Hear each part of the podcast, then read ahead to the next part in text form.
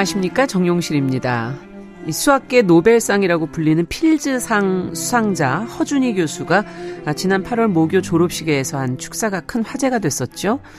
허 교수가 이런 얘기를 했습니다. 여러 변덕스러운 우연이 지쳐버린 타인이 그리고 누구보다 자신이 자신에게 모질게 굴 수 있으니 마음 단단히 먹기 바란다. 그리고 나는 커서 어떻게 살까? 오래된 질문을 오늘부터의 매일이 대답해 준다면서 무례와 혐오, 경쟁과 분열, 비교와 나태, 이 허무의 달콤함에 깃들질 말길, 어, 의미와 무의미의 온갖 폭력을 이겨내고 하루하루를 온전히 경험하라. 이런 말도 덧붙였습니다.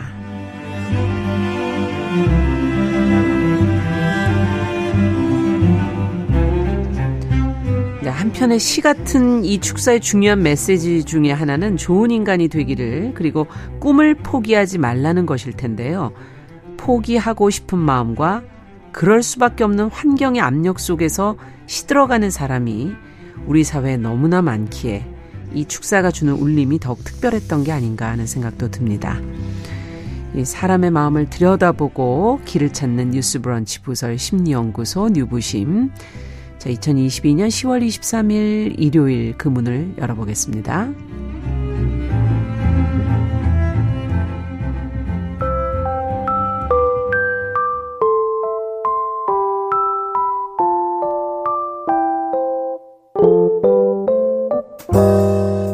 나를 지키는 마음 수업 뉴스 브런치 부설 심리 연구소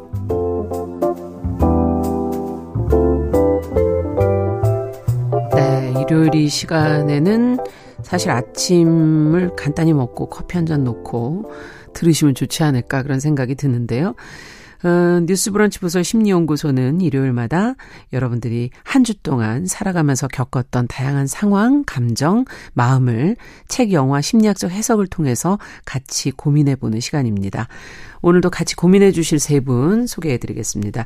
책과 영화로 우리의 마음을 읽어주는 분들이죠. 남정미 서평가 어서 오세요. 안녕하세요. 반갑습니다. 남정미입니다. 네. 김준영 작가 어서 네, 오세요. 안녕하세요. 네. 또 전문가로서의 조언은 이분이 맡고 계시죠. 서울 디지털대 상담심리학부 이정 교수님 어서 오세요. 안녕하세요. 자, 오늘 주제가 포기라는 것입니다. 포기. 우리가 뭐 항상 목표도 갖고 살고 꿈도 갖고 살고 어, 그런데 종종 포기하고 싶을 때가 있어요. 어, 사실 뭔가를 포기하는 데는 꼭 개인적인 이유만은 아니고 사회적으로도 그걸 또 포기하게 만드는 요인들도 있는 것 같고요. 음. 한때 뭐 3포 세대, 5포 세대 지금도 그렇죠. 지금도 네. 계속 이어지고 있죠. 그럼요. 네. M포. M포. 맞아. M포라는 말도 네. 나왔죠. 정말 근데 또 포기하지 않고 어떤 마음으로 이거를 그러면 살아가야 되는 건가? 포기가 과연 나쁜 건가? 좋은 건가? 뭐 여러 가지 생각을 해보게 돼요. 요즘에는 진짜 사회적으로 포기를 강요하는 것도 굉장히 많은 것 같아요. 음. 음, 너무 지금은 금수저나 흑수저나 이런 것들이 되게 일정한 코스를 밟는 것처럼 된 사회여가지고 내가 어쩔 수 없이 못 갈 거다라는 것 때문에 포기하게 되는 것들도 꽤 있는 것 같아요. 네. 역으로 봤을 때 음. 어른들의 입장에서는 그 왜 벌써 포기하냐라고 음. 얘기하는 것도 많죠. 그렇죠. 사, 회적으로 봤을 때는 어떤 동의선상에 출발하지 않았기 때문에 음. 도달하기 힘든데 이미 시대적으로 해줄 수 있었던 것들 때문에 도달했던 분들은 야 왜 거기서 포기해? 맞아요. 라고 너무 네. 쉽게 또 얘기를 상황이. 좋았던 거죠. 그렇죠. 맞아요, 한강의 맞아요. 기적이다, 뭐 음. 경제 네. 부흥이다 하면서 너무 너무 일자리도 많고 너무 너무 돈도 맞아요. 어쨌든 열심히 하면 벌어지는 기회가 있었고. 그렇죠. 음. 그러니까 요즘에 해외 취업들을 그렇게 하려고 그러고 나가려고 음. 하는데 또 요즘 또 해외도 경제 상황이 않아요. 좋지가 않으니까. 음. 음, 여러 가지 네. 참 어렵네요. 그러면 개인적으로 좀 들어가 얘기를 해보죠. 시대 상황은 그렇고 개인적으로 뭘 포기했던 경험이 있으십니까? 이게 포기도 원하는 게 있어야지 포기가 되는데 사실 그닥 원하는 게 없어요. 크게. 아, 아무것도 포기를 그러면 안 해보셨어요? 아, 저 어릴 때. 어릴 어릴, 때. 때는 이렇게 욕망이 충만할 때 굉장히 짝사랑하던 분이 있었는데 그 친구는 안 되겠다 됐어요? 싶어서 포기했죠. 아, 안 되겠다 몇 싶어서. 번 찔러봐도 안 되는구나 이거. 안 넘어와요? 토롱성이구나 이거는. 철옹성. 네. 남정미 씨는 뭘 포기해 보셨나요? 그 저는 어렸을 적부터 꿈이 재벌 2세가 꿈이었는데 아버지가 노력을 안 하시는 바람에 예, 일찌감치 포기했고요. 아니 하고 많은 것 중에 재벌 2세 아, 부모님을 압박하는 그런 예. 꿈을 가지세요. 또 이제 커서는 돈 많은 백수가 되는 게 꿈이었는데. 예. 근데 이게 네. 계속해서 이제 코미디 처음 하다 보면 네. 제 아이디어를 선배들한테 뺏기고 이런 경우도 많거든요. 그렇죠, 예, 그렇죠. 지금 직장 다니시는 분들도 마찬가지일 거예요. 내가 맞아요. 했는데 다 공이 다른 사람한테 가는 경우들이 있잖아요. 음. 그거를 보고 어느 정도까지 내어주고 어느 정도는 아. 내가 취해야겠다라는 것을 좀 빨리 터득했었 던 게 아닌가 아. 하는 생각이 들어요. 성숙하셨네요. 예, 영악했습니다. 네. 이 교수님은 어떠세요? 뭐 포기하시거나 체념하신 게 있으세요? 저는 음. 어 웬만해서는 잘 포기하지 않는 스타일이에요. 아. 그래서 또 이게 장점이자 또 제 문제이기도 하는데 그래서 오늘. 주제가 어, 예, 음. 되게 와닿는 그 주제예요. 근데 또 생각을 해보면 쉽게 포기한 것도 많았던 것 같아요. 뭐 음. 예를 들면 뭐 필라테스, 음. 뭐 피아노, 아, 아, 뭐 남- 배우는 걸 주로. 어 영어 회화, 뭐 어. 이런 것들은 하, 투자한 시간 대비 안 늘잖아요. 맞아요. 그러니까 또 그다지 내가 생각해 보면 좋아하지 않았던 것 같아요. 음. 그래서 쉽게 포기해 아. 버리는. 근데 뭔가 내가 하고자 하는 일이나 관계에서 웬만하면 포기하지 않는 편이에요. 음. 그러니까 보통 특히 관계를 보면 보통 기분 나쁘거나 뭔가 이렇게 인간관계. 어, 갈등이 예. 있거나 하면은 주변에서 보면 쉽게 그냥 안 봐버리거나 놔버리잖아요. 음. 근데 저는 웬만하면 이해하고 수용하고 계속 이어, 이어가려는 그런 편이에요. 그러다 보니까 좋았던, 그래서 나중에 보니까, 아, 정말 포기하지 않길 잘했구나. 좋았던 음. 관계들도 있지 만, 진짜 포기했더라면 좋았을 그런 관계도 괜히 끌고 왔네. 맞아요. 음. 아. 서로 안 맞는데 억지로 이어가서 나중에 후회했던 관계들도 어, 있었던 것 맞아요. 같아요. 그렇군요. 저는 교수님 얘기를 듣다 보니 인간관계에서 저는 안 맞으면 그냥 바로 포기하는 스타일이어서 그 부분은 또 저, 정반대구나 이런 생각도 들기도 하는데 어떤 게 포기하는 것과 체념하는 것은 용어가 다르지 않습니까? 이 교수님? 네. 어, 어떤 차이가 있는 건가요? 네. 포기와 체념은? 네. 한번 좀 들어가 보면 음. 포기라는 것 자체의 어떤 사전적 의미는 하려던 일을 중간에 그만두는 것을 말을 해요. 음. 근데 우리가 어, 어떻게 그만두느냐 생각해 보면 크게 두 가지가 영향을 미치거든요. 하나가 목표와 꿈을 얼마나 원하느냐 그 정도. 아. 아. 그리고 두 번째는 그 목표와 꿈이 얼마나 실현 가능한가에 따라서 포기를 선택을 하게 되는 거죠. 아. 근데 이 포기 중간에 그만두는 이유에 따라서 또 두 가지로 구분될 수가 있어요. 네. 하나가 체념, 두 번째가 수용입니다. 체념은 희망을 버리고 단념해 버리는 거예요. 그러니까 음. 해도 안 되겠지. 미래에 대해서 이렇게 부정적인 생각이 막 있어가지고 지레 그만두는 거예요. 음. 근데 이렇게 체념을 하는 거는 그러다 보니까 부정적인 생각 기대에서 그만두는 거라 슬프고 패배감이 따라옵니다. 뭔지 그런 느낌이 있네요. 그죠. 체념이라는 단어에. 네. 네. 내가 희망했던 거를 잃어버리는 거잖아요. 음. 그러니까 상실에 대한 그 느낌으로 슬프기도 하고 뭔가 내가 실패했다라는 해도 안 된다라는 그런 패배감, 무력감. 그래서 우울해지기까지도 아. 해요. 근데 이런 체념이 삶에서 반복되고 만성 화되잖아요. 네. 그러면 우울증을 우울증을 포함해서 여러 가지 심리적인 증상들이 나타날 수도 어. 있습니다. 근데 반면에 네. 현실을 객관적으로 바라보면서 받아들이는 수용을 통한 멈춤이 있는 거죠. 아. 그걸 이제 우리가 어 심리학 심리 치료에서 이제 중요한 그 개념으로 수용이라고 하거든요. 수용, 네. 즉 처한 상황을 있는 그대로 받아들임으로써 그만 두는 것을 말을 하죠. 음. 여러분 생각해 보세요. 삶이 왜 힘들까요? 왜 우리는 화가 나고 고통스러울까요? 욕망을 가지기 때문이겠죠. 못, 못 뭔가를 가져서. 하고 네. 싶어서, 네. 갖고 싶어서. 여기서 제가 의도한 답은 받아들이지 못해서입니다. 그렇죠. 네. 네. 받아들이지 못해서 내 아이는 왜 이럴까? 음. 왜 남편은 저 모양일까? 아, 왜 해도 안 되지? 돼야 되는데 음. 받아들이지 못해서 우리가 사실 고통스러운 거거든요. 네. 따라서 있는 그대로의 현실을 받아들일 때 변화가 일어날 수 있습니다. 어떻게? 우리가 체념의 방식을 생각해 보면 억지로 수동적으로 마지 못해서 하는 식의 그런 체념을 통한 포기거든요. 근데 아. 현실을 그대로 받아들이면서 멈추게 되면 그거는 좀 더 내가 능동적이고 자유롭게 그 멈춤을 선택하는 것이에요. 그러네요. 그러면서 우리가 뭘 하게 되냐면 아 그래 그러면 상황이 지금 그렇지 이 시점에서 그럼 무엇을 해볼 수 있을까? 음. 정말 필요한 생산적인 할 수 있는 것을 해볼 수 있게 됩니다. 음. 체념은 그렇지 않아요. 체념 멈추잖아요. 아무것도 못해요. 아무것도 안 하는데 음. 패배감에 그냥 휩쓸려 버리는 아, 거죠. 멈췄기 때문에 다른 선택을 할 수 있는 거군요. 수용은 예, 수용은. 네 이렇게 음. 다릅니다. 그러면 수용과 체념의 둘의 차이는 어디에 있느냐? 바로 내 자신의 경험을 마주하느냐 아니면 음. 회피하느냐에 있는 거죠. 네. 삶이 그리 만만하지 않고 힘든 순간들이 많다 보니까 우리는 고통스러워서 피하고 싶거든요. 음. 그게 체념인 거죠. 공부, 운동, 친구 다 놓아버려. 아, 힘드니까. 음. 그러나 수용은 내가 그러고 있구나. 그 사람이 그러고 있구나. 기꺼이 그 경험을 해보는 것, 받아들이면서 멈추는 것입니다. 네.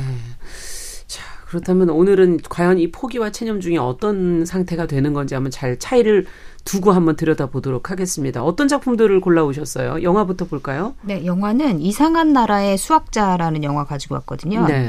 2022년 3월에 올해 개봉을 했고요. 어. 박동훈 감독 작품인데요. 제목 이상한 나라의 수학자. 동화 있죠. 이상한 나라의 앨리스. 앨리스. 예, 음. 거기서 따온 건데 어. 영화가 굉장히 현실적이면서 영상이나 이런 거는 동화 같은 세계가 열리는 것 같은 그런 느낌으로 진행이 아. 됩니다. 내용을 보면 탈북한 천재 수학자와 명문고의 우리 수포자라고 하죠. 수학 포기자. 많이 들어봐서 아, 설명 안 네. 해주셔도 알아요. 예, 수포자의 만남을 네. 통해서 이제 둘이 성장해가는 이야기를 담고 있는데 음. 궁극적으로 더 깊이 들여다 보면 어른 되기를 포기한 사회 그리고 그 어른들의 책임이란 게 대체 뭐냐 이거에 대해서 묻는 영화라고 할 수 있습니다. 네. 재밌겠네요. 그러면 어, 소설은 어떤 걸 저희가 들여다볼까요? 네, 오늘의 책은 박생강 작가의 장편 소설 나의 아메리카 생존기라는 어, 소설 가지고 왔습니다. 말하는 것도 싫어하고 영어는 쥐똥만큼도 못하는 자타공인 아웃사이더 고등학생 주인공 태조. 음. 그가 가족과 함께 덜컥 미국 이민길에 오릅니다. 음. 다시는 한국으로 돌아가지도 않겠다라고 엄마가 말씀하시니 이제 그 생활에 적응을 해야겠죠. 영어 한마디 못하고 미국 이민길에 오른 태조가 어떡하나? 포기하지 않고 어떻게 미국의 고등학교 인싸까지 되었는지 인싸? 예 네. 박생강 작가의 장편 소설 나의 아메리카 생존기에서 알아보도록 하겠습니다. 예.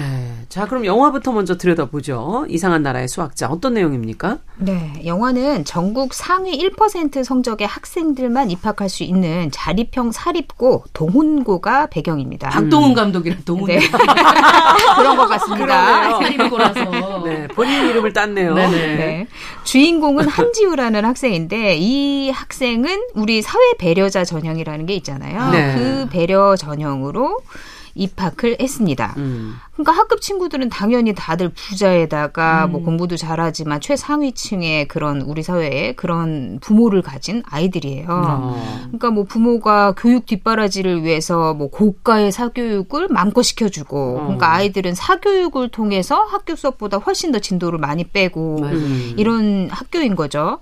근데 지우의 경우에는 어릴 때 이제 아버지가 교통사고로 돌아가시고 홀어머니 밑에서 자랐어요. 네. 그래서 혼자 모든 거를 공부도 혼자 하고 다 혼자 해야만 했거든요. 그렇겠죠. 그러니까 뭐 사교육은 생각도 못 하는 상황인데 이제 아이들이 다 사교육을 한 원래 똑똑한 아이들이 사교육까지 하니까 얼마나 똑똑하겠어요. 힘들겠네요. 그렇죠. 그러니까 어. 수업 따라가기가 너무 힘든 거예요. 그리고 가뜩이나 이제 입시에 수학이 얼마나 중요합니까? 예. 그런데 그 수학이 문제인 거예요. 그래서 아. 이른바 이제 학교에서 학급에서는 수포자로 알려져 있어요. 어. 그러니까 담임 선생님은 자꾸만 지우에게 일반고로 전 학을 가라. 그러니까 이 사회 배려자 전형, 전형으로 온 아이가 싫은 거죠. 그냥 마음속으로 어. 갔으면 좋겠는 거죠. 그래서 자꾸만 반강제적으로 권합니다. 너 수학도 이렇게 안 되는데 내신도 안 좋아서 대학은 갈 수 있겠니? 일반고로 가라. 이렇게 얘기를 하는데 사실 지우는 엄마의 자랑이거든요.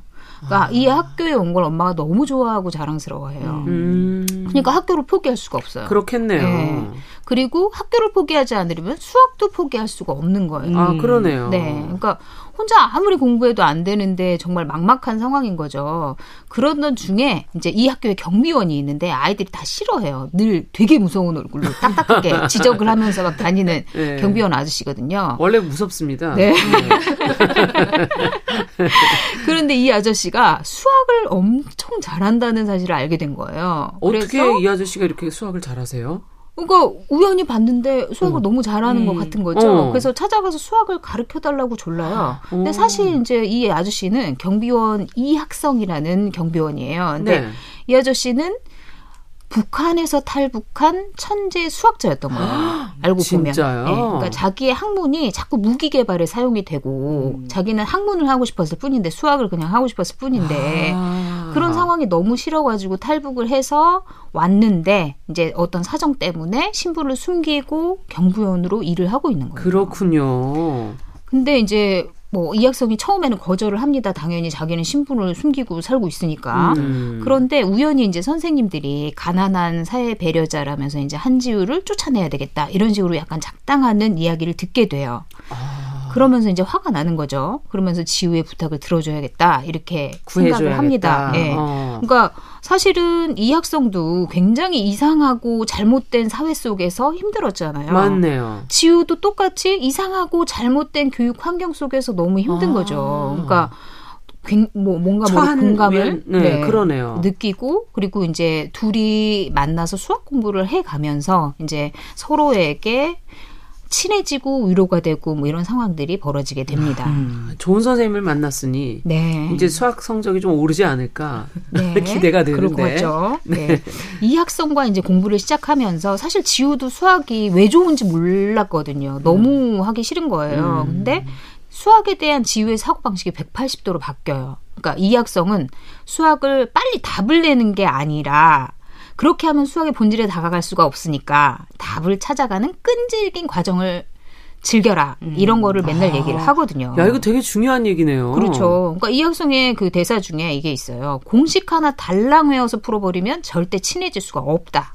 음. 공들여서 천천히 생각해서 친해지는 거다. 음. 근데 인간관계도 이렇잖아요. 맞아요. 그러니까 아주 핵심적인 얘기를 한 거죠. 그리고 나중에 성장해서 봤을 네. 때, 아, 그게 이거였구나 할 때가 있잖아요. 살면서 맞아요. 깨닫는 음. 경우들. 음. 그러니까 야. 탈북한 이 천재 수학자 이학성은 전 세계적으로 아무도 증명하지 못한 수학 이론을 증명했다고 알려진 인물이에요. 아. 근데 베일 속에 가려져 있는 거죠. 그리고 어디에 있는지도 지금 모르고 사람들이 사람들은. 대중들이 음. 예. 근데 사실 이제 학문의 자유를 찾아서 아들과 함께 탈북을 하긴 했는데 아들이 남한 시스템에 적응 적응을 하지 못한 거예요. 음. 그래서 다시 월북을 시도하다가 남한 군인들의 이제 총에 맞아서 죽게 아이고 돼요. 아이고. 그러고 나니까 이제 세상 살기 싫은 거죠. 내가 학문의 자유를 위해서 왔지만 여기도 똑같구나 싶은 생각도 들고 그래서 모든 걸 포기하고 경비원으로 살고 있었던 아. 겁니다. 그런데 이제 지우를 만나게 되고 지우는 이제 이학성의 공부 방식은 굉장히 능동적이잖아요. 음. 네가 과정을 찾아서 답을 내라 이런 식이니까 막 멀게만 느껴졌던 수학이 갑자기 친근하게도 느껴지고 점점 점점 알아가는 과정이 뭐 두렵지 않고 더 이상 그런 그리고 이학성이 또 지우는 어릴 때부터 아버지가 없었잖아요. 아, 그러네요. 아버지처럼 느껴지기도 하는 거예요. 맞아요. 그리고 이학성도 아들을 잃고 사실상 죄책감도 있고 외로움도 있고 그랬는데 음. 지우를 통해서 그 뭐 상실감과 외로움과 죄책감이 조금씩 덜어지는 거죠. 어. 그러다가 굉장히 중요한 시험이 공고가 됩니다. 그러니까 지우의 담임 선생님이 기말고사 시험을 국내 이제 교내 수학 대회가 있거든요. 음. 피타고라스 어워드라고 굉장히 이 학교에서는 전통적으로 유명한 대회예요. 음. 그 시험 성적으로 대체하겠다라고 발표를 하고 이제 부잣집 부모들은 작당을 해가지고 이 대회 시험지하고 답안지를 과외라는 명목으로 뛰어난 학생 몇 명에게 공개를 합니다. 음. 유출을 시키는 거죠. 이런 거는 사실 사회면에도 많이 불법이죠. 나왔던 예. 건데. 네. 있었죠 사건들이. 예, 근데 이제 이 과외에 참여한 보람이라는 학생이 익명 게시판에 양심 고백을 해요. 그러면서 이제 범죄가 드러나고 아. 사건 주동자가 사실은 담임 선생님이거든요. 음, 그- 그렇군요. 그 지우를 쫓아내려고 했던. 근데 참 안 좋으신 분이군요, 이분이. 그렇죠. 굉장히 속세에 찌든 분이시죠. 예. 이 담임 선생님이 책임을 회피해야 되잖아요. 그러니까 최근에 지우가 이학성과 공부를 하면서 굉장히 성적이 올랐거든요. 음. 그러니까 지우를 범인으로 지목을 하기 시작합니다. 갑자기 이렇게 오를 수 없다. 그리고 지우가 어디 그 시험지가 있는 곳에 들어갔다 나왔다 이러면서 막 범인으로 몰아요. 아. 근데 지우는 사실 이 학생과 약속을 했거든요. 아무에게도 함께 공부한다는 사실을 알리지 않겠다. 음. 그러니까 그 약속을 깨지 못하니까 말을 할 수가 없는 거죠. 성적이 진실을. 오른 이유를 얘기할 수가 그렇죠. 없네요. 내가 왜 성적이 오르는지 음. 해명할 수가 없는 거죠. 그러니까 담임 선생님은 지우에게 범죄를 인정하고 전학을 가면 죄를 묻지 않겠다. 이러면서 이 학교를 포기해라. 자꾸 강요를 합니다. 야, 이 담임쌤 문제인데 정말. 근데 그렇죠. 아니 지우가 그러면 여기서 포기하면 안 되는데 이 이거 포기하게 되나요? 어떻게 되나요? 걱정되는데. 그렇죠. 예. 지우는 굉장히 고통스러워합니다. 그런데 이렇게 지우가 궁지에 몰린 사이에 이 학생에게도 문제가 생겨요. 음. 정체가 드러나, 드러나게 된 겁니다. 어머나. 이제 언론에서 전 세계가 주목하는 이 학자가 우리 탈북을 했다, 남한에 있다, 있다. 이러면서 아. 찾으려고 하는 거죠. 근데 남한도 그렇고 북한도 그렇고 그 정치권에서 이 학생을 찾아내서 정치적으로 이용하려고 이제 굉장히 혈안이 돼요. 음. 그러니까 이 학생은 도망갈 수밖에 없겠죠. 그래서 짐을 싸서 몰래 떠나버리거든요. 음. 그리고 지우도 이 학생도 사라지고 이런 상황에서 자기가 할 수 있는 게 더 이상 없는 거죠. 그래서 음. 결국은 자- 책임을 지고 학교를 떠나겠다고 결심을 해요. 다 포기하겠다 이렇게 생각을 한 거죠. 그런데 그 순간 그 아까 양심 고백한 보람이에게 그간의 사정을 전해들은 이 학생이 지우를 위해서 학교로 돌아와요. 음. 그리고 자기의 정체를 밝히고 지우가 범인이 아니라는 사실도 밝혀요. 아이고 그렇군요. 그렇죠. 정말 큰 일을 하신 네. 거죠. 사실상 자신의 정체를 밝힌다는 위험할 그러면 수도 이제 있는데. 범인이 제대로 밝혀지나요? 담임 담임. 그렇죠. 담임이 배우라는 사실을 밝혀져요. 현장에서. 어. 그리고 지우는 학교를 계속 다닐 수 있게 됐고 결국에는 이제 명, 명문대에 진학도 하고 아이고. 이 학생은 또 이제 그 국정원의 누군가의 도움으로 유럽 수학 연구소에서 학문 연구를 계속하게 됩니다. 아. 그리고 나서 나중에 둘이 이제 만나는 모습으로 영화는 끝이 나거든요. 결국 둘은 다 포기하 하라고 하는 이런 사회적인 압박과 모든 것들을 이겨내고 음. 결국 계속 이어나가기를 선택합니다. 음. 근데 영화 속에 보면은 포기를 강요하는 이상한 어른들이 가득해요. 그러네요. 담- 그렇죠. 담임 선생님 막 시험지를 유출하고 그 공정 경쟁을 음, 그르쳐가면서. 포, 기시키죠 네. 그러죠. 그러면서 사교육을 통해서 막 실력 쌓으라 막 이렇게 강요를 하고 거기에 따라오지 못하는 뭔가 환경이 안 좋고 좀 부족한 친구들은 넌 포기해야 돼 이러면서 이제 음. 계속해서 강요를 하거든요. 근데 사실 이런 것들이 이제 우리 현실의 단면이기도 하죠. 그러네요. 그래서 사실 이제 포기를 강요하는 이 그렇죠. 어른들은 과연 어떤 사람들인가? 네. 그리고 포기를 네. 생각하는 사람들에게 영화 속에서는 되게 중요한 메시지를 던지거든요. 음. 수학에서 가장 중요한 것은 용기다. 문제가 안 풀릴 때 화를 내고 포기하는 것이 아니라 뭐가 이렇게 어렵다. 내일 다시 풀어봐야지 하는 용기가 필요한 거야. 아, 오늘 안 되면 내일 풀면 되니까. 그렇죠. 네. 그러니까 지금은 너무 어렵구나. 그럼 내일 다시 해보자. 이런 용기가 필요하다는 거죠. 어. 그리고 영화에서는 연민이라는 아주 몹쓸 병에 빠지지 말아라. 이게 가장 쉽고 편하지만 음. 결코 연민에 빠져서는 안 된다라고도 강요를 합니다. 네. 야. 다행히 어, 좋은 결말을 맞았어요. 우리는 근데 이들처럼 이렇게 끝까지 과연 환경이 그렇게 말을 하는데 포기하지 않을 수 있을까 하는 현실로 돌아와서 생각해 보게 되기도 하고 어, 그 이유, 그 심리는 어디에 있는 걸까 근본적으로 좀 알고 싶기도 하네요. 네. 무엇이냐에 따라서 포기할 필요도 있고 또 포기하지 말아야 음. 하는 것도 있는 것 같아요. 일단 먼저 포기하는 이유에 대해서 생각을 해보자면 여러분들이 한번 내가 포기했던 것들이 무엇이었나를 떠올려 보면 좋을 것 같아요. 네. 포기가 우리가 아까 목표와 꿈을 바라는 정도와 또 음. 그것의 실현 가능성에 따라서 결정된다고 했잖아요.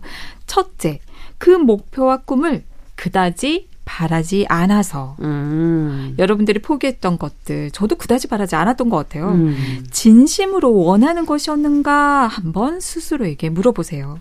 혹시 부모가 포기하지 말라고 하니까 또는 사회가 보기에 그럴듯해 보여서 그걸 계속 붙들고 있었던 건 아닌가 네. 한번 생각해 보면 좋을 것 같아요. 음, 자신이 진심으로 원하지 않을 때는 우리가 쉽게 회의에 빠지거든요. 어, 그래서 멈추어 서게 되고 망설이다가 결국엔 그렇죠. 포기하게 됩니다. 두 번째는 실현 가능성이 낮아서 음. 해도 우리가 원하는 것을 얻을 가능성이 낮게 되면 또 내가 노력한 것에 비해서 그렇죠. 결, 어, 그죠. 결과가 안 좋을 거라고 예상이 되면 어, 포기가 그 돼요. 포기가 되죠. 음. 그리고 여기서 생각해 볼 거는 투자한 노력과 시간에 비해서 정당한 보상을 못 받을 거라고 생각이 되면 포기가 되거든요. 아. 음. 우리는 우리가 한 노력, 시간, 그럼요. 음. 어, 이 방송도 마찬가지잖아요. 우리가 네. 하는 노력과 시간에 대해서 어떠한 우리가 보상을 받고 있는가. 근데 여러분, 이 보상이라는 음. 것은 물질적인 것만은 얘기하지 아니죠. 않는 걸 아시죠? 네, 댓글만 올려주셔도 사실은 저희가 열심히 녹음을 할 수밖에 없습니다. 어, 저는 네. 또이 방송을 통해서 함께하는 사람들 이것도 네. 저에게는 보상이 되거든요. 음. 그런데 이걸 판단을 할 때 세 번째 영향을 미치는 요인이 비교 대상. 비교 대상. 네, 요새요 유튜버들이나 다양한 매체를 통해서 정말 쉽게 쉽게 돈을 버는 분들 얘기가 너무 많이 나오잖아요. 과연 쉽게 벌었을까? 아, 또 이렇게 네. 얘기가 되면 그죠. 네, 뭐 저는 그런 근본적인 생각 어, 보기에는 예. 네 내가 드리는 노력에 비해서 돌아오는 보상이 이 사람들을 하고 비교를 해 보니까 너무 적어 보이는 거예요. 음. 그러다 보면 하는 일에 회의가 들죠. 네. 그리고 네 번째로 생각해 볼 거는 부정적인 메시지가 너무 많아요. 우리가 계속 이어 나가는데 예를 들면 대표적으로 결혼 같은 경우도 또 육아에 대해서도 사교육이 너무 많이 어 필요하다. 어, 필요하고 맞아요. 뭐, 예. 돈 많이 든다 이런 음. 것들 때문에 부정적 메시지로 인해서 쉽게 어 이어가지를 못하는 그런 요인들 이런 여러 가지 요인들의 영향으로 인해서 음. 미래에 대한 부정적인 기대 해도 안 될 거야, 되지 않을 거야라는 생각과 부담감에 아. 포기하게 됩니다. 네. 자, 이제 포기 못했던 것들 한번 떠올려 보세요. 포기 못한 거. 네, 포기하지 못했던 것들 계속 어, 붙잡고 있었던 것들 그걸 떠올려 보면 포기를 못하는 이유 첫 번째는 그 목표와 꿈이 너무 간절해서 아. 꼭 되고 싶어서 그렇죠. 그 사람과 꼭 결혼하고 싶어서 네. 또는 꼭 이걸 이 사, 이런 사람이 되고 싶어서. 싶어서 네. 어, 이게 간절하면 우리 포기하기 어렵습니다. 음. 두 번째는 이것도 되게 투자한 시간과 노력이 여기에서 멈추면은요, 우리는 아무것도 아닌 게 되어버리는 것처럼 음. 생각이 돼요. 내가 지금까지 이 사람과 함께 했던 시간 또는 이 목표를 위해서 투자했던 시간들, 아. 노력들, 그 허무함. 아, 우리 허무함. 허무함 이요, 또 되게 고통스러워요. 음. 가슴이 뻥 뚫린 것 같은 그 허무함은요, 정말 다루기가 쉽지 그렇죠. 않아요. 음. 무섭습니다. 아무것도 아닌 게 되어버리는 것이. 음. 그래서 버리는 게 너무 속상한 거예요. 쓸데없이 썼다라고 생각이 되는 게 받아들이기 어려운 거죠. 세 번째는 실현 가능성에 대해서 과장되게 지각을 해서 포기를 못해요. 분명히 있을 것이다. 음. 계속 하다 보면 어떤 결과가 있을 거야. 내가 지금까지 했던 것들에 대한 어떤 음. 대가와 보상이 나타날. 것이다, 있을 음. 것이다. 라는 그런 기대 생각에서 포기를 못하게 됩니다. 네. 근데 자칫 이런 기대가 객관적으로 놓여 있는 현실을 보지 못하게 만들고 그렇죠. 미래를 제대로 예상하지 못하게 만들면서 일도 관계도 남들이 보기에는 그렇게 해서는 얻을 수 없을 거라는 거 알지만 서로 맞지 않아 보이는데도 본인은 모르는 거죠. 음. 이건 그냥- 남한테 좀 물어봐야 되겠네요. 안 물어보죠. 그러나 두려워서. 네. 음. 그리고 네 번째도 또 의미가 있어요. 포기 못하는 이유는 내 마음 안에 결핍 때문입니다. 아. 인정받고 싶은 욕구가 대표적이에요. 사랑받고 어. 싶은 욕구. 우리가 어릴 때 이렇게 채워져야 하는데 채워지지 않은 그런 인정받고 싶은 욕구, 관계에서 사랑받고 싶은 이런 음. 욕구가 결핍이 되면 이걸 채우고자 매달리게 되거든요. 음. 그러다 보니 이걸 채워줄 수 있는 주변 사람들이나 사회의 기대에 부응하고자 하는 거죠. 음. 아버지, 어머니에게 인정받기 위해서 계속 그들이 원하는 의사가 되는 것, 또 공무원이 그다음에, 되는 것, 네. 뭐 뭐가 하는 것 이런 걸 계속 노력하는 모습을 보이고자 하는 거죠. 음. 마지막으로 생각해 볼 거는 존재감입니다. 음. 자기 존재감. 우리가요, 자기 가치, 자기 존재감이 굉장히 우리가 살아가는데 중요하거든요. 그렇죠. 근데 이것을 스스로 믿지 못하면 자꾸 타인을 통해서 확인하려고 해요. 아. 내가 가치가 있음을. 그러다 보니까 집착을 하게 되는 거예요. 예. 이걸 붙들고 있지 않으면 내가 쓸모없는 존재가 되는 것 같고 나의 내가 원하는 기대 즉 음. 인정과 사랑을 줄 수 있는 저 대상들이 나를 잊- 잊어버릴 것 같고 이런 두려움에 계속 붙들게 되는 것이죠. 네. 야, 포기라는 것을 왜 하는지, 왜 안 하는지 이제 저희가 좀 분석을 해 봤고, 어, 여기서 이제 음악 한 곡 듣고 책 이야기 들으면서 또 마무리해 보도록 하겠습니다. 요요마의 첼로 연주로 영화 어, 속에서 이학성이 좋아한다고 하면서 계속 이제 나왔던 음악이죠. 네. 요한 세바스찬 바흐의 무반주 첼로 모음곡 1번 중에서 프렐류드 듣고 오겠습니다.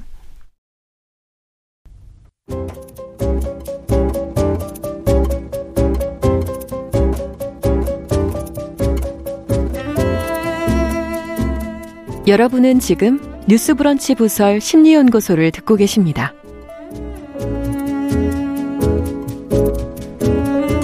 네, 뉴스브런치 부설 심리연구소 뉴부심 서울디지털대 이지영 교수님, 남정미 서평가, 김준영 작가 세 분과 함께 오늘은 포기하는 마음에 관한 이야기 나누고 있습니다. 어, 우리의 마음을 이렇게 한 번씩 영화나 책으로 들여다보니까 조금 이해가 되는 측면이 있는 것 같아요. 아, 네. 내가 왜 그랬던 건가 알 수 있을 것 같기도 하고요. 자, 이제 책으로 좀 가보겠습니다. 앞서 나의 아메리카 생존기라는 어, 책을 선택해 주셨는데요. 네. 이 책 속으로 들어가 볼게요. 음. 소설의 처음은 중학교 2학년 이태조 군의 학교 생활을 보여주면서 시작합니다. 그 무서운 중2군요. 예. 근데 네. 태조는 그런 스타일의 학생은 아니었어요. 아니에요. 예. 어. 어. 그때는 선생님이 야, 몇 번 누구 16쪽 두 번째 줄부터 읽어 봐라. 뭐 이런 거 이제 지적하잖아요. 네. 걸리는 거 너무 싫어합니다. 우리 태조. 특히 영어 시간에 태조가 불립니다. 태조는 이 상황이 너무 싫습니다. 음. 아, 참, 영어도 완전 싫은데, 말하는 걸 굉장히 귀찮아 하거든요. 어.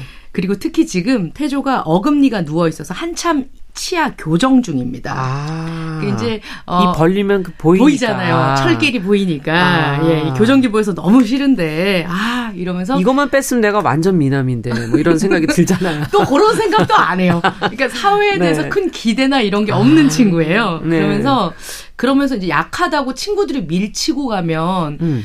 그것 때문에 뭐 양말도 막 먹히고 하거든요. 근데 우리가 봤을 때, 야, 그래? 어, 얘 좀 가여운 애 아니야? 이럴 때, 음. 얘는 양말 뱉으면서, 이제 됐지, 건들지 마. 이렇게 아. 하고 그냥 가버리는?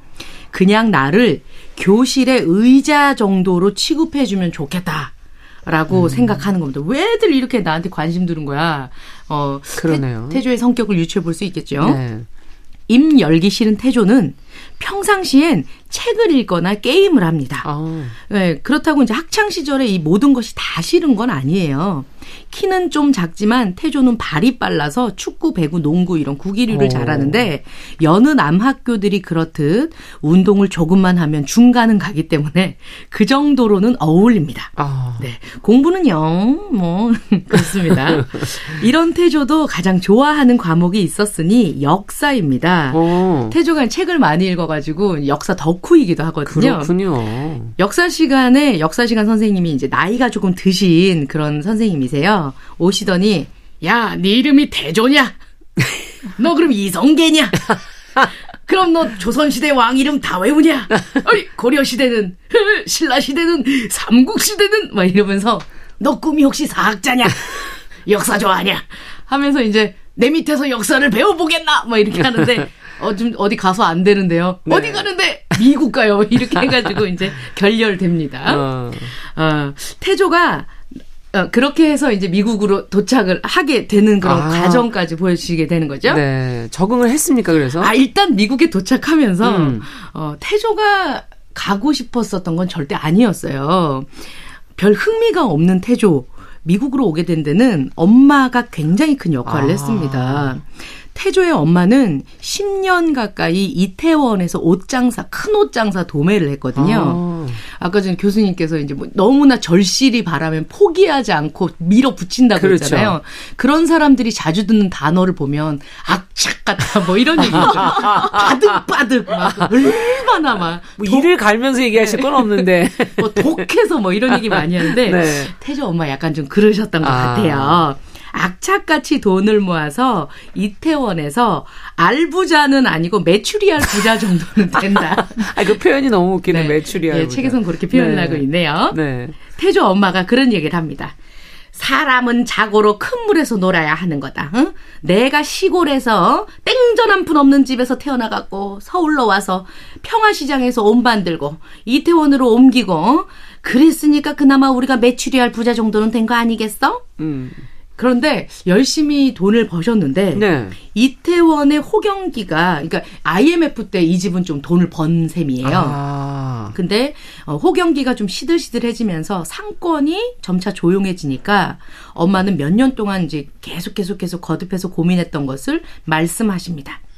미국 스타일의 옷을 파는 것이 아니라 진짜 미국에 가야겠어.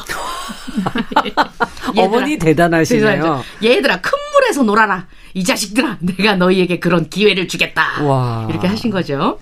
이런 흥분에 넘치는 엄마와는 달리 태조는 별 감흥이 정말 없습니다. 성격이 정반대인가 봐요. 네네네. 네. 그 태조한테는 누나가 있거든요. 네. 이태조니까 이태자 돌림이겠죠? 이태리입니다.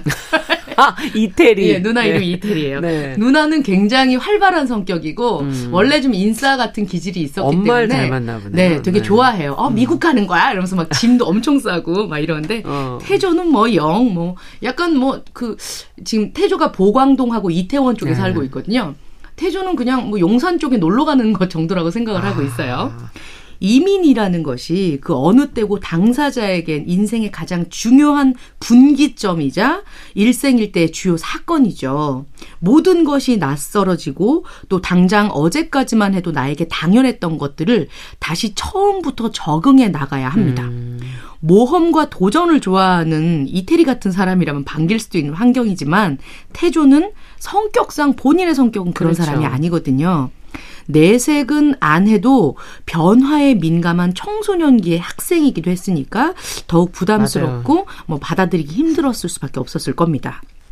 공부해도 늘지 않고 뭐 이태리 누나처럼 눈에 띄고 성격이 쾌활해서 빨리 적응하는 편도 아니고 음. 그렇다고 말을 못하니까 이제 매일매일 사람들이랑 대화가 안 되잖아요. 음. 미국에 도착해서 엄마가 집 구하기 전까지 호텔, 싼 모텔 이렇게 전전하거든요. 네.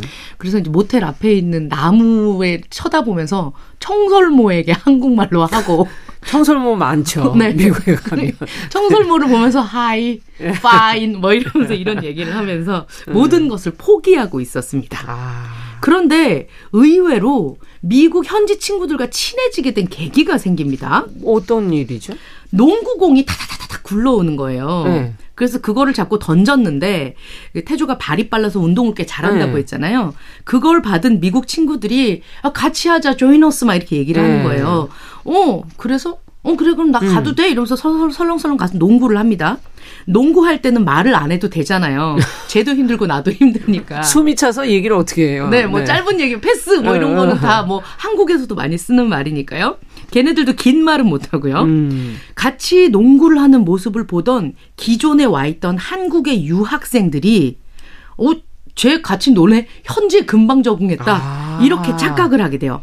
그래서 소문이 나고 또 이제 태조가 역사에 관심이 많다고 했잖아요. 네.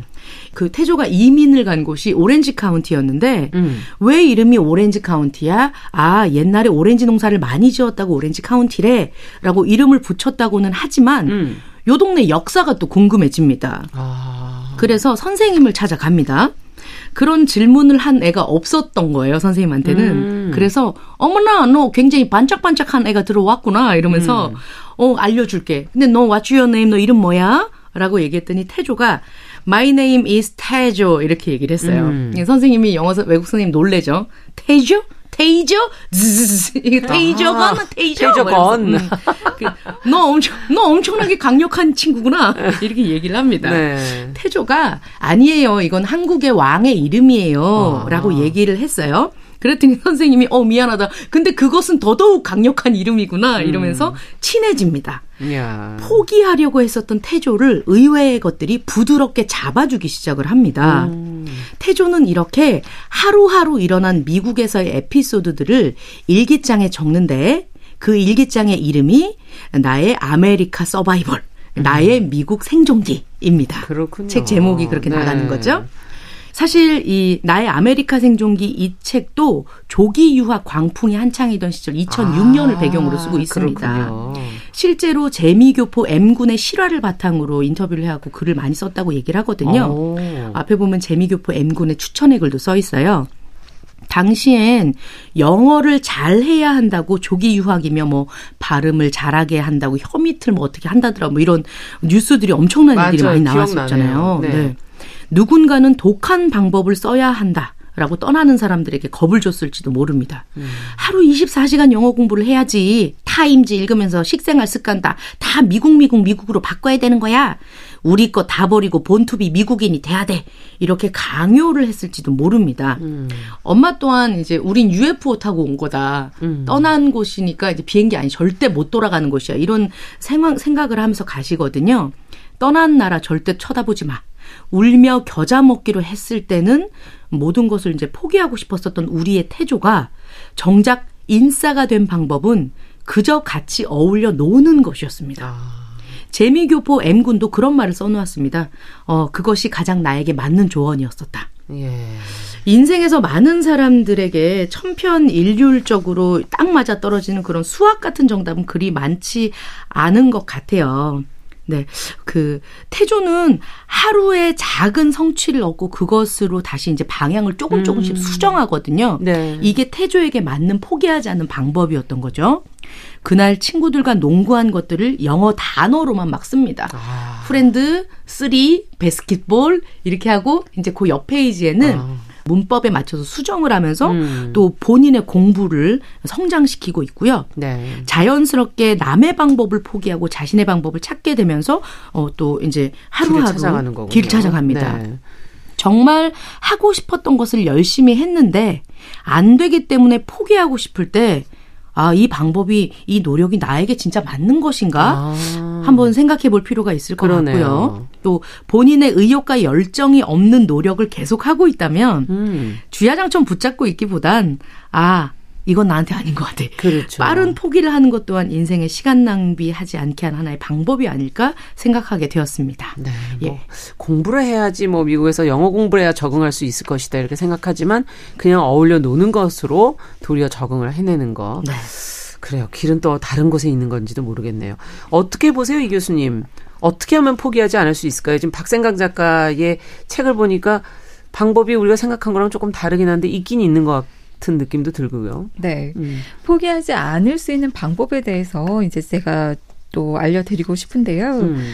음, 노력할 가치가 있다면, 그, 어, 포기하지 않고 해갈 수가 있잖아요. 근데 네. 그 가치는 그럼 어디에서 찾을 것인가?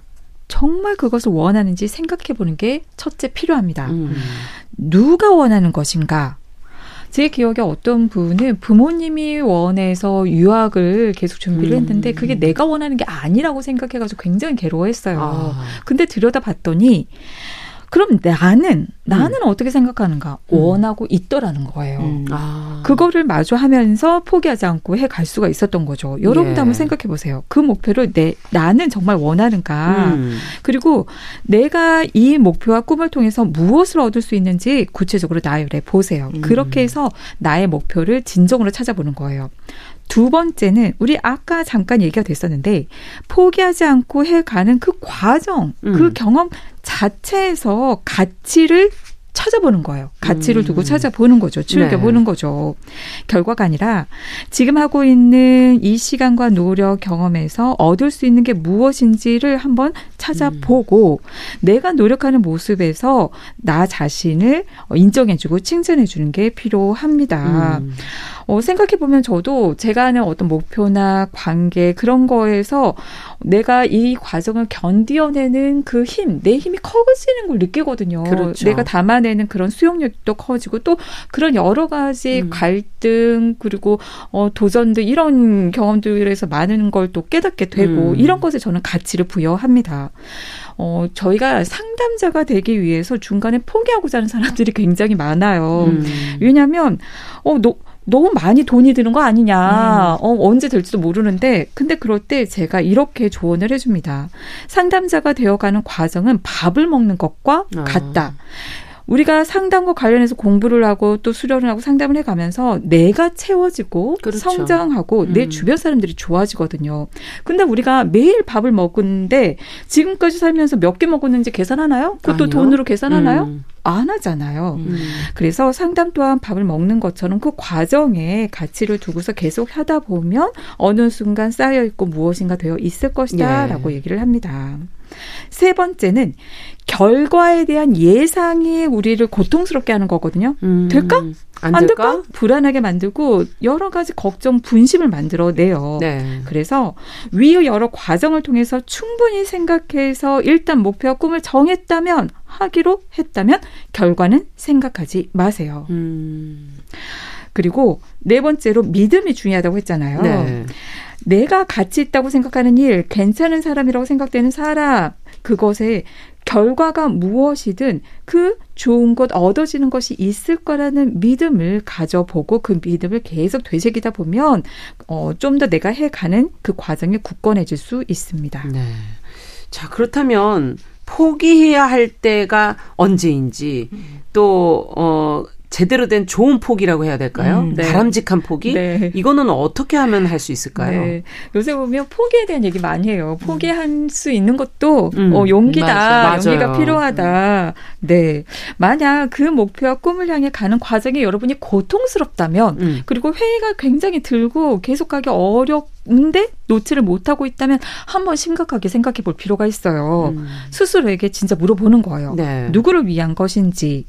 아까 얘기했지만 포기하지 못하는 결정적인 이유 중에 하나가 사랑과 인정을 받고자 하는 욕구의 결핍에서 음. 이걸 놓아버리지 못하고 집착을 하게 되는 거거든요. 네. 혹시 이 일이, 이 목표가, 이 관계가 내 결핍을 채우고자 하는 그 지나친 욕심 때문은 아닌지 한번 확인해 보세요. 음. 그리고 만약에 그러하다면 관계와 인정에 대한 욕구를 이것을 통해서 얻겠다고 하는 그것을 놓아 버리세요. 한번 음. 내려 놓으세요, 욕심을. 그리고 두 번째로 내가 정말 원하는 것이 무엇인지를 찾아보세요. 네. 그리고 여러분의 삶을 살아보는 거예요. 음. 그리고 세 번째로는 다른 사람 욕구를 채우면서 사랑과 인정을 얻으려 말고 내가 나를 진정으로 사랑하고 인정해 주는 것입니다. 네.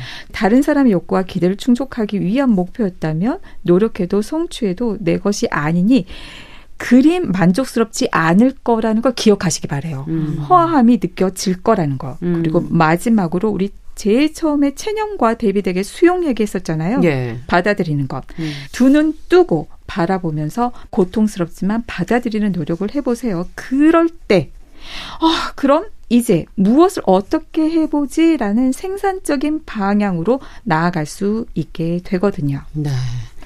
지나친 그 집착으로 갈 수 있는 자신 안의 그 문제점을 좀 들여다보고 어 객관적인 상황을 잘 받아들이는 노력이 필요하다 이렇게 얘기가 들리네요. 자 오늘 어떻게 느끼셨습니까, 김준영 작가, 어, 남정미 서평가. 음, 일단은 음. 그 좋아서 하, 좋아서 하는 것에는 포기라는 단어가 안 붙는 것 같아요. 음. 예, 계속 하게 되니까 어쨌건 뭔가는 뭐 매출이 할 정도는 이루게 되는 거 아닐까. 않을까. 네. 그리고 대가를 받는다면 음. 몇 가지의 것들은 또 포기하고 내어줘야 그 그렇죠. 등가가 형성이 되지 않을까 하는 생각이 아, 듭니다. 네.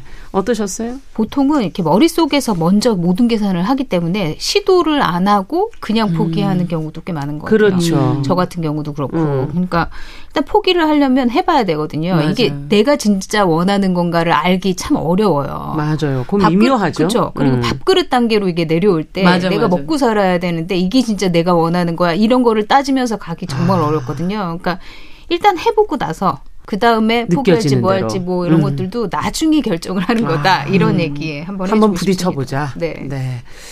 자, 뉴스 브런치 부설 심리연구소 이제 문을 닫을 시간입니다. 오늘은 영화 이상한 나라의 수학자 소설 나의 아메리카 생존기 두 작품 속의 주인공들을 들여다보면서 포기하고 싶은 마음 또 포기가 아닌 용기로 나가는 방법 이걸 같이 한번 고민해 봤습니다. 뉴부심 김준영 작가 남정미 서평가 서울 디지털대학교 이지영 교수님 세 분 말씀 잘 들었습니다. 감사합니다. 고맙습니다. 감사합니다. 자, 끝으로 강산에 넌 할 수 있어 들으면서 어, 뉴부심 인사드리도록 하죠. 일요일 11시 5분 잊지 마시기 바랍니다. 안녕히 계십시오.